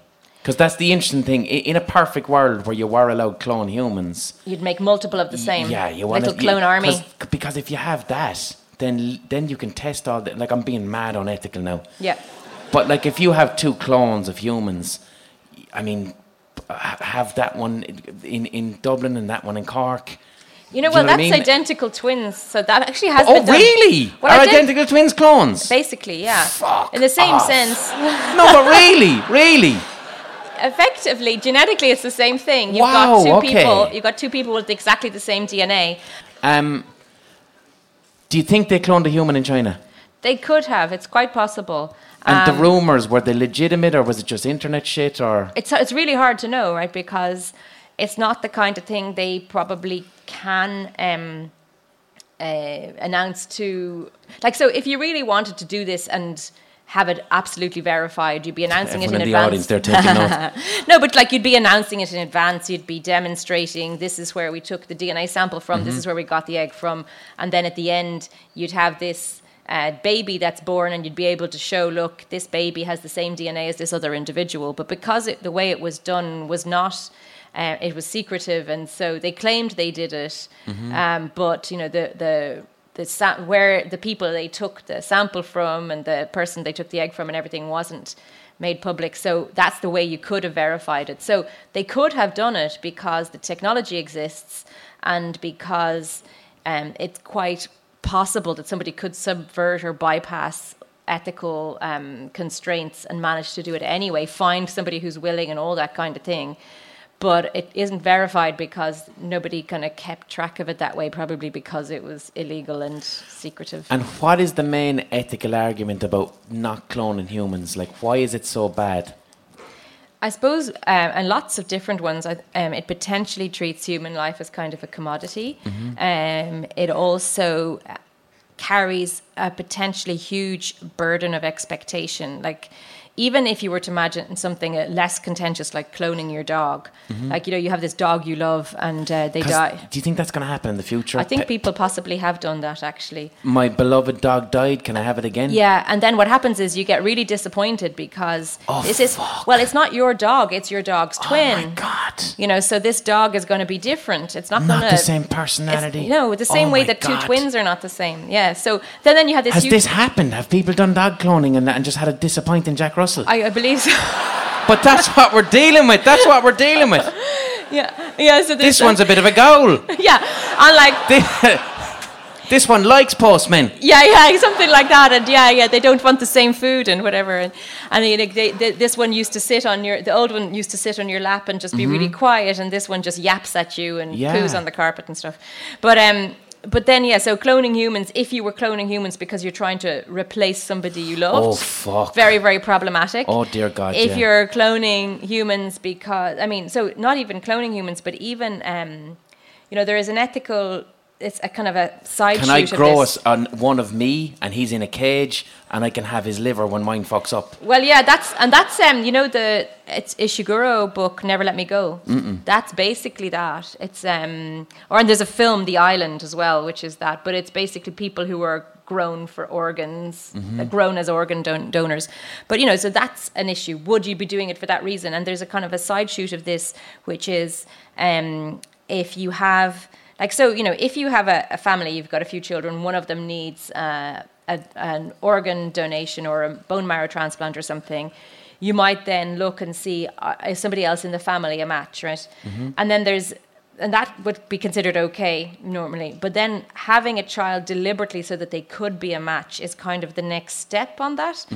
And that's where it, it gets a bit more problematic, you know, and you can have a lot of arguments one way or the other. Is this ethical? Like, are you you know, is are you having this child, and you could use IVF to be confident they'd be a match and things like that. So you could select which embryos to use, and um, you know, so that's technically possible, but ethically really problematic because it's different than saying, you know, this is our family and we have these children, and if one of them is a match, you know, you accept as a parent that th- this one goes to the surgery for the bone marrow donation or something.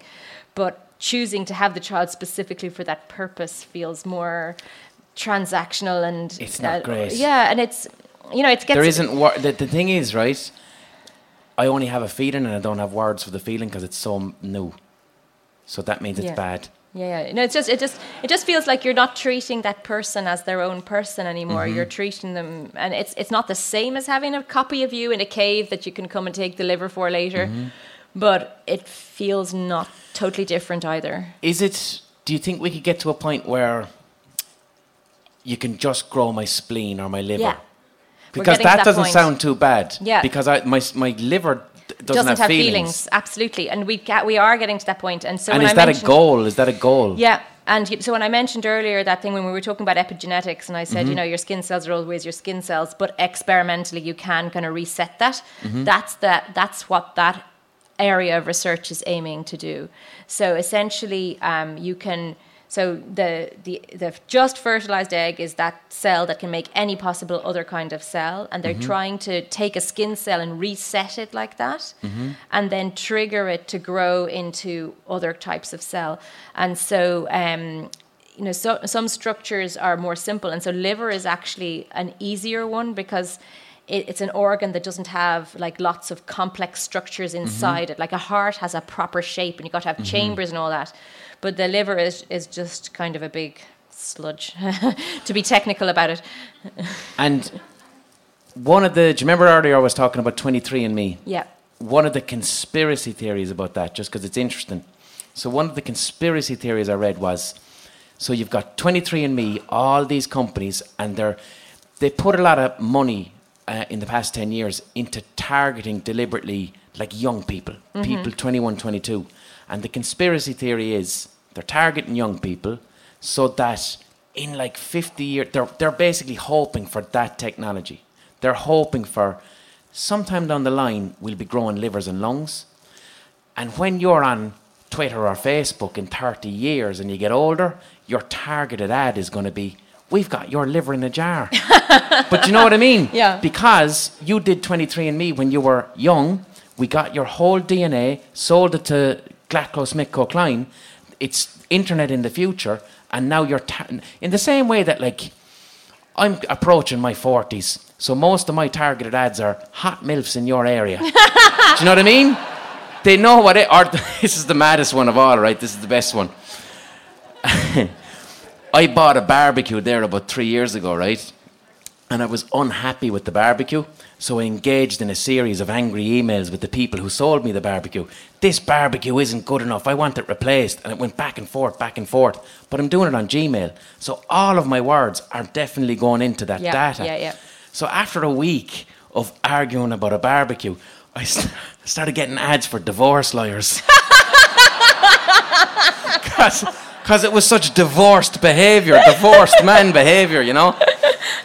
But that's what they're thinking. They're thinking you give away your DNA to 23andMe when you're young, and then in the future, your targeted advert is we know what age you are, we kind of know what health issues you may get because we have your DNA, and do you want your lung? We've got your lungs over here, we can grow them right there, we'll ship them to you.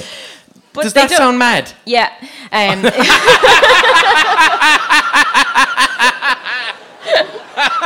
That was the best yeah I've ever gotten in my life. Shit, you didn't even elongate it. it's like a fucking punctuation mark. Yeah, yeah. So that's fucking nuts. well, because you still have your own DNA too, so if you need a new liver, you can just take a sample from yourself. okay. Yeah, but they, I mean, so they don't have exclusive rights to your DNA. But um, so yeah, and if the take and it'll be a fresh sample as well, it'll be much better. Okay. Yeah, but um, Is this why we stopped hearing about stem cells? um, so st- well, what they call You don't hear about them anymore. I do. Oh. but uh, no, these like ones, white dog shit. Go on.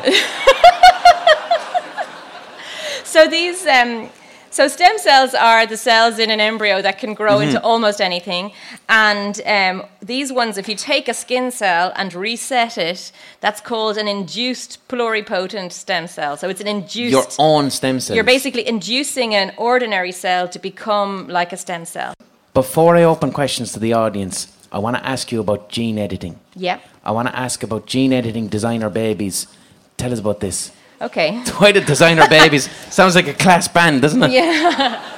uh, so, I mean, basically, I mean, you know, DNA can be written as text. You know, you write your seq- sequence as text, so you can talk about changing it, like editing. And um, some kinds of editing are, in my opinion, totally um, ethical and uh, really, really, uh, if, if we could do them, I'd be doing them right away. And that's This is like hereditary diseases. yeah. Yeah. So, and you can do it in such a way that you are only treating the individual. You're not um, doing something that would be permanent through the generations. You know. So let's just say, like, if you took the example of um, cystic fibrosis, where that's caused by a mutation in one gene.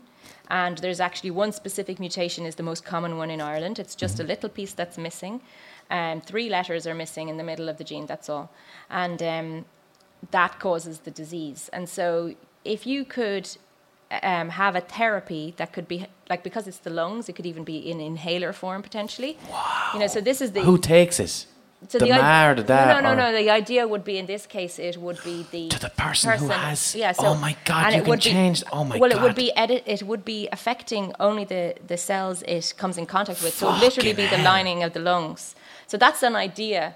Then that. that Okay, would- so that that's that's not working. That is No, amazing, that's, though. uh, that's actually been one. It's not working yet. That's been an idea for a while. It turns out, well, one of the symptoms of um, cystic fibrosis is having very thick mucus, Mm-hmm. so it's hard to get through. But I, uh, there are other kinds. So there's um, there's colleagues of mine who work. I didn't know gene editing was something you. I thought it meant it has to happen at like an IVF stage. I didn't know it was like for it can be both. now. So in the way I'm talking about it, it would be as a therapy, and a yeah, gene therapy. Yeah, Okay. And it's been done as well for blindness. So Mm-hmm. um, there's uh, genetic forms of blindness.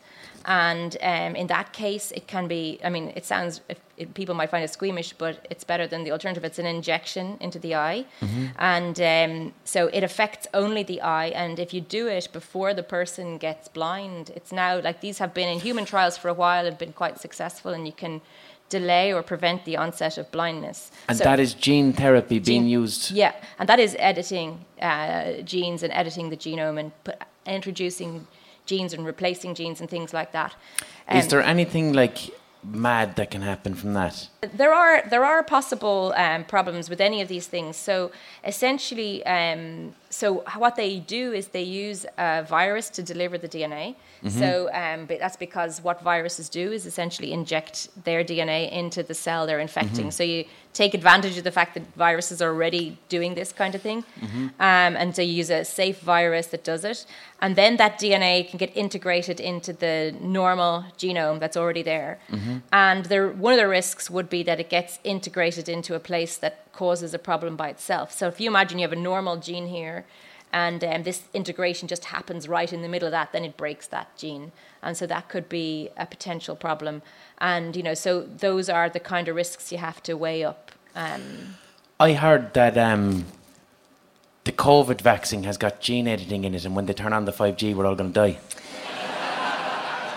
no. But that, th- uh, as an example of how your work gets. Oh yeah, yeah, no. That's what I know. conspiracy theorists I say. know, and so I, they're, they're, I know. people are saying that the COVID vaccine has got.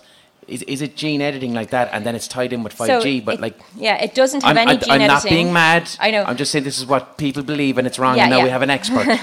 So it doesn't actually the COVID, the mRNA vaccines don't have do any editing. Mm-hmm. So what they have, so mRNA is um, so the gene is DNA, and the mm-hmm. mRNA is produced by DNA. Which when a gene is turned on, the first step of a gene being turned on is it makes mRNA, and that is the instructions to make the protein, which is mm-hmm. whatever. So the oh, so COVID. that's what it does to us. So the COVID Yeah. vaccine was just the mRNA, Yeah. which are the instructions to make the protein. So what happens is when you get the vaccine, it enters into your cell and it makes the protein. And that protein that the COVID vaccine makes is the spike protein of the virus, mm-hmm. which means now that your body gets exposed to the spike protein, but a disembodied spike protein. So it's and then your immune system learns that protein the same way it would have learned it in if it was an infection, and now your immune system knows uh, how to recognize and destroy that things that are attached to that spike protein.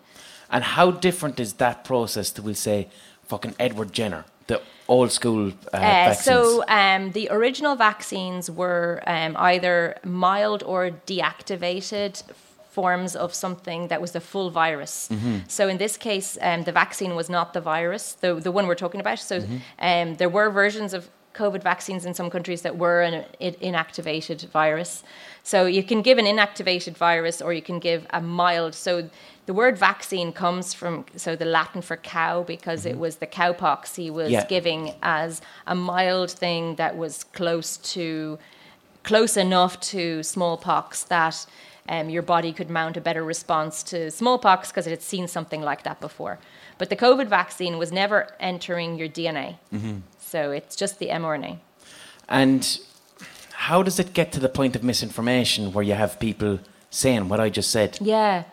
Um, yeah, it's I, I I'm not quite sure because I don't quite understand how it went so far, and I don't understand like when people were going on about 5G and then Mm-hmm. What vandalizing fuck? masts and stuff. Yeah, it was it was so like ah, I mean, it's a great, like, okay, it's a great story. Yeah. I would watch that film.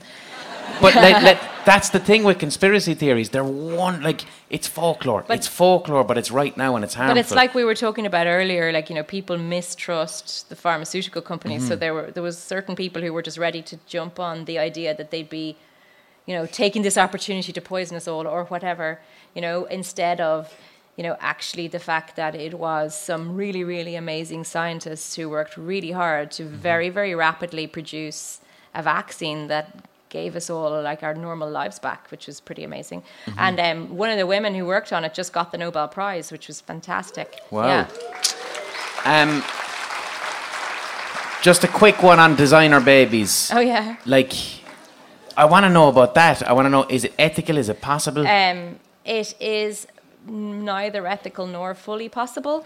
Um, so, have you ever seen the film Gattaca? Do you know this? Yeah, film? that's it's class. great. Yeah, yeah, Yeah, it's wonderful. And I mean, I suppose that's I like that film. So, for anyone who doesn't know, it's um, it's basically set in a future time where designer babies are totally possible. But Mm-hmm. It's you, classism at a genetic level. yeah, yeah, yeah. You get genetic racism essentially, Yeah. or whatever.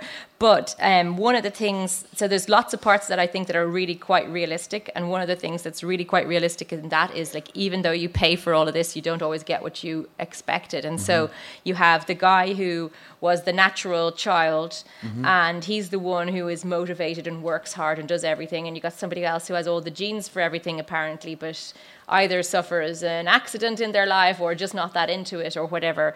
And that's part of it. So, and another aspect of it is most of the interesting stuff um, genetically is really, really complex. So, you know, there's not just one gene or three letters in the middle of one gene that you can change to change the outcome. You'd be talking about 200 different things and each of them having a really incremental effect. And um, even still, we don't, that doesn't explain the whole thing. And like, and then you know when you get into things like personality traits and abilities and mm-hmm. intelligence there's lots of evidence that there are genetic factors that affect intelligence but we don't know what all of them are and they don't and you know the when i say this the racists get happy because they go oh just genetic factors for intelligence like mine. And uh, you know they get all happy that they are somehow genetically superior and all of this. But you know um, there are genetic factors that affect intelligence and all kinds of other traits. We don't see them racially divided at all. Um, but uh, yeah, so it's it's a really complex, messy job. Like to, you'd have to edit so many things, and we don't know what they are. And even still, when you have the genetic factors, even if you had the genetic factors in place, um, they increase the tendency for something. They don't dictate the Yeah. outcome. So you won't even necessarily get the the outcome, even if it were at some point considered ethical. And is there even an ethical approach whereby, like, two parents are having a child and they're like, one of us, Huntington's disease or Yeah. something? Like, Yeah, so- I, I don't, I've got this, what is it called? Genetic counseling?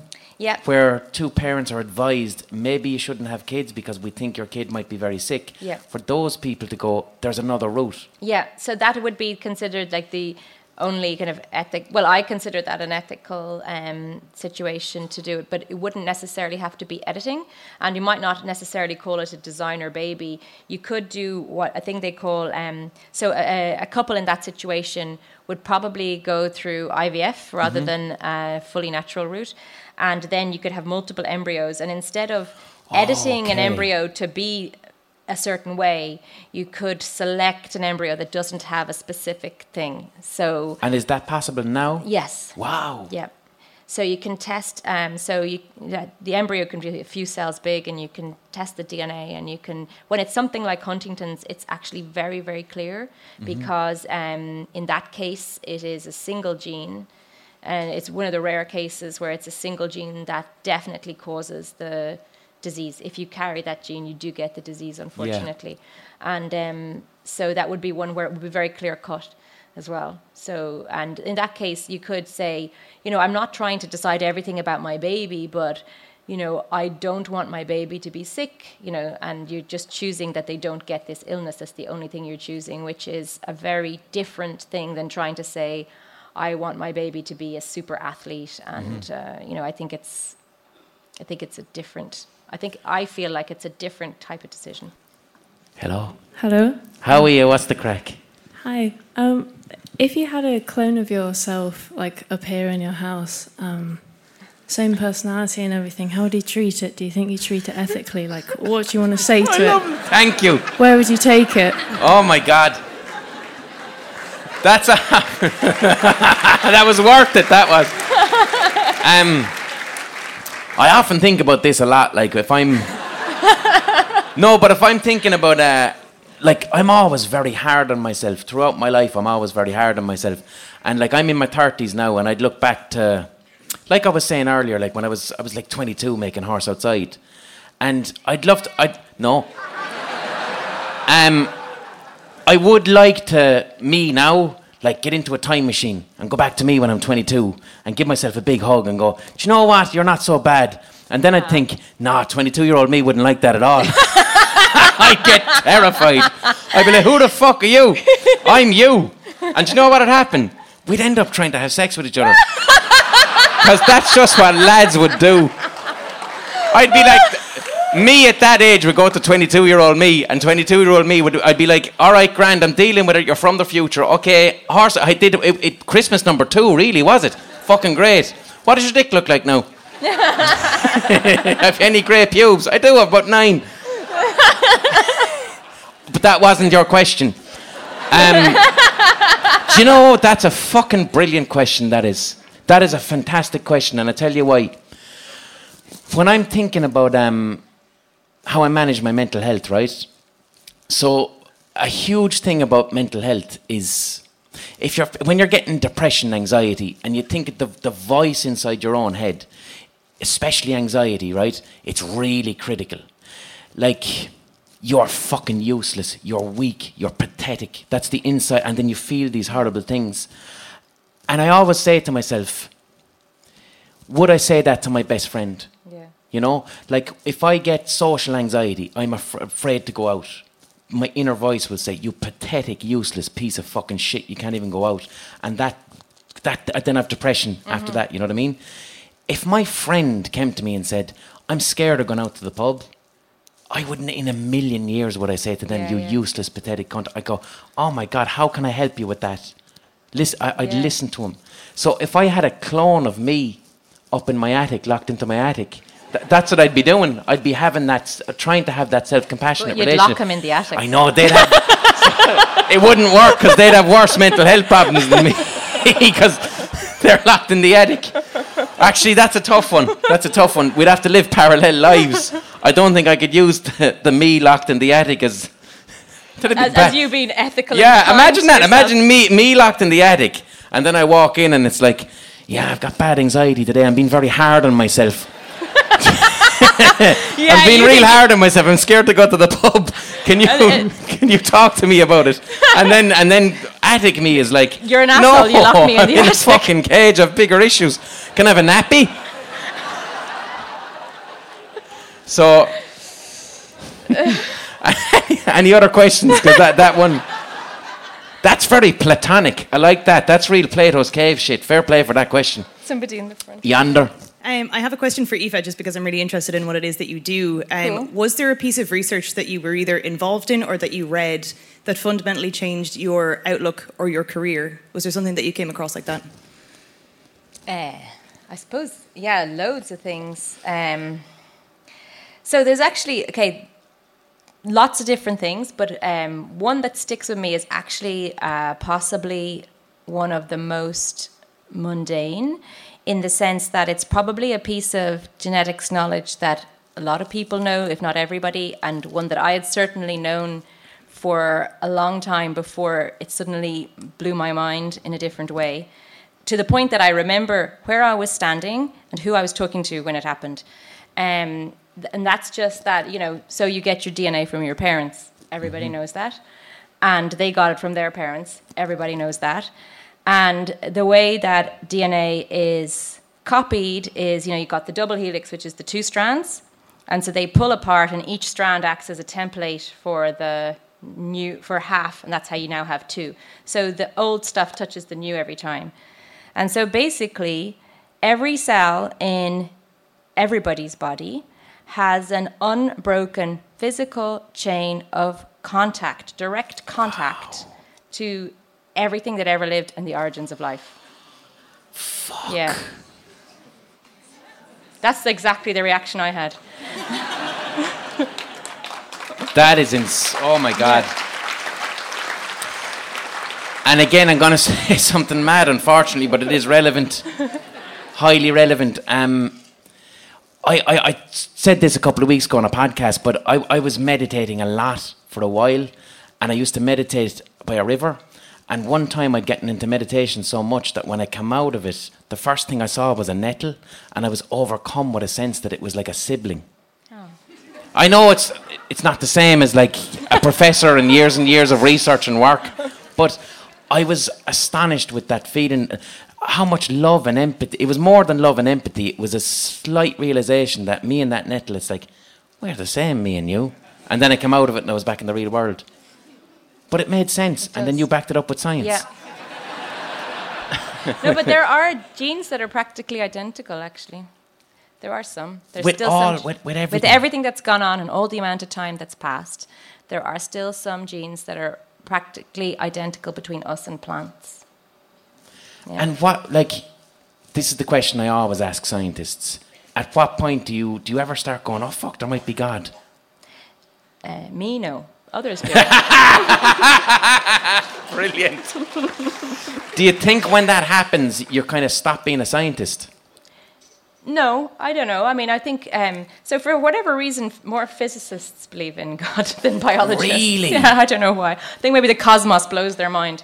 Uh, but um, you know, when it comes to any kind of natural life, um, I don't feel any need to invoke anything supernatural. Or a creator or a designer? no, quite the opposite. I get absolute. I find it so fascinating and endlessly interesting to the point that I've been spending my whole career looking at the processes of evolution and how we can actually trace it and you can see it's always different versions of the same thing like it's the same processes just happening um, you know you've got mutation and selection essentially you know change happens and some of them survive and some of them don't and these little basic things produce these enormous uh, diversity of life and extraordinary adaptations, like the fantastic feather displays of a bird, the, the the beautiful displays and the perfumes of a flower that attracts that bird to come and drink there, and you know all of that. And yeah, it's mad. I could literally just chat for ages with you forever. Um, Ah, that's about the nicest compliment I ever got. um, unfortunately, we're at curfew, um, and I, and you have buses. I know. I'd, I'd be like I'd stay here forever chatting.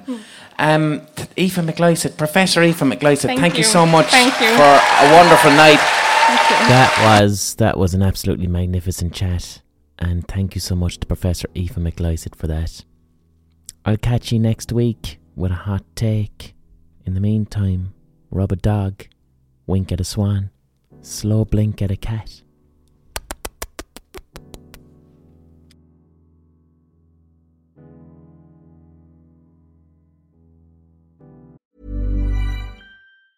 Ever catch yourself eating the same flavorless dinner three days in a row?